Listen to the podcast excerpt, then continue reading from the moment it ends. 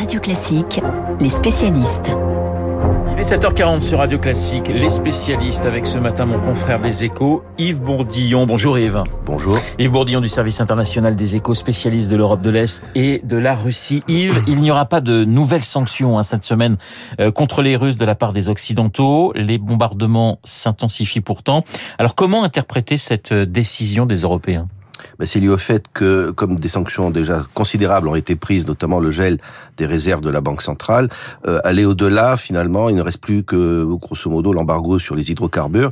Et là, les Européens ne sont pas en, dans un bon rapport de force, puisque, certes, euh, ils pourraient éventuellement faire un embargo sur le gaz, puisqu'on sort de l'hiver, de l'hiver, il y a des, des stocks. En revanche, il faut reconnaître que le pétrole, le quart du, des carburants consommés en Europe, vient de Russie. Donc ça serait assez désastreux. Donc là, c'est une ligne rouge. Ils vont essayer d'agir sur d'autres leviers. La question du pétrole russe, c'est la limite quelque part de ces sanctions?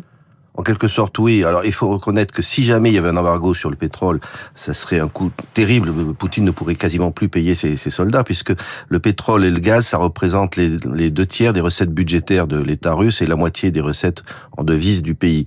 Mais il faut reconnaître que dans ce cas-là, comme il y aurait un déficit du, quart de l'essence consommée en Europe, où aller le chercher, sauf à envisager un litre d'essence à 4 euros, il ne reste, il n'y aurait qu'une seule possibilité, c'est que l'Arabie Saoudite augmente de à peu près 2 millions, 2 millions et demi de barils par jour sa production, ce qui semble techniquement impensable, et encore faut-il que Riyad en ait envie. On est rattrapé par une réalité économique, en quelque sorte, sur cette, sur cette question du pétrole russe.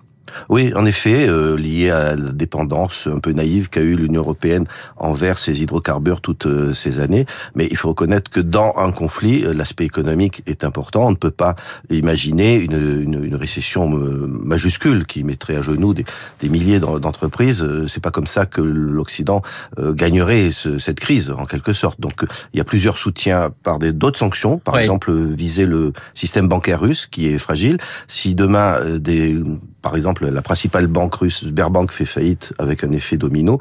Tous les Russes perdent leurs économies. Alors, on n'en est pas là, mais euh, il y a d'autres leviers que les hydrocarbures. Yves Bourdillon, de nombreux sommets internationaux sont prévus cette semaine. Des réunions du G7, des dirigeants de l'OTAN et de l'Union européenne auront lieu jeudi euh, prochain. Que faut-il en attendre?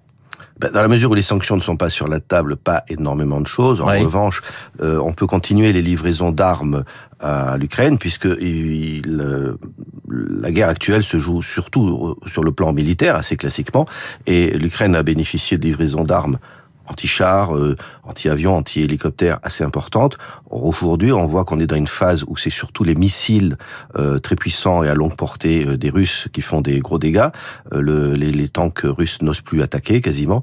Donc, on peut imaginer que les Occidentaux euh, montent en puissance leur livraison de systèmes anti-aériens euh, qu'ils ont d'ailleurs commencé, puisqu'il y a un système S-300 slovaque qui est en, en batterie, enfin, qui est en train d'être installé. Donc c'est peut-être sur ce volet-là des livraisons d'armes que l'on peut attendre quelque chose. Le théâtre militaire, j'y reviendrai en détail à 8h15 avec mon invité, le général Vincent Desportes. Les négociations, Yves Bourdillon, Zelensky les réclame toujours à Vladimir Poutine. Il a fait des concessions ces dernières heures. Oui, il a dit que le, les deux sujets ultra sensibles de la Crimée et du Donbass pouvait être mis sur la table, c'est alors que jusqu'à présent il n'en parlait pas. Il a déjà fait une concession, on s'en souvient, il y a huit jours en disant que l'entrée dans l'OTAN ne, se ferait pas. Euh, il n'exclut pas le, la neutralité, si tant est qu'il faut définir ce que c'est, cette neutralité, puisqu'il a besoin aussi de garanties de sécurité pour éviter que la Russie ne le réenvahisse, ne se réarme et le réenvahisse dans deux ans. Donc euh, il y a tout un tas de lignes rouges, mais il a fait bouger un peu euh, là-dessus. Reste à savoir si euh, Poutine serait prêt à rentrer là-dedans, puisqu'il a quand même, euh, lui, des exigences bien plus considérables. Et d'ailleurs, même si euh, le Kiev acceptait l'annexion de la Crimée ou l'indépendance du Donbass, ce qui semble quand même très difficilement envisageable, parce que c'est une atteinte majeure à sa souveraineté, Bien sûr. Euh, Poutine ne sauverait pas vraiment la face. On a envie de lui dire tout ça pour ça. Une dernière question, Yves Bourdillon, le président ukrainien doit s'exprimer demain devant les parlementaires euh, français. Qu'en attendre? Je veux dire que le discours, on le connaît presque d'avance, il est bien rodé? Oui, il est très rodé. Il l'a fait devant la Knesset en Israël, euh, à Londres, aux États-Unis. En Allemagne? En Allemagne. Donc à chaque fois, c'est le même thème qui est d'ailleurs tout à fait légitime et convaincant que l'Ukraine est en première ligne pour défendre euh, les Occidentaux et, la, et les, les, États démocratiques face à une sorte de néo-impérialisme russe. Alors aux États-Unis, il avait cité Martin Luther King, euh, il a cité Shakespeare à Londres. Là, peut-être qu'il citera euh, Victor Hugo, Ouais. mais finalement, c'est à peu près toujours le même thème qui, au demeurant, est euh, tout à fait bien, bien au point et, et convaincant. Merci Yves Bourdillon dans les spécialistes sur Radio Classique. Yves Bourdillon du service international des échos, spécialiste de l'Europe de l'Est et de la Russie. Dans un instant, le journal imprévisible de Marc Bourreau. Marc qui, avec la mort hier d'Ivan Colonna, revient.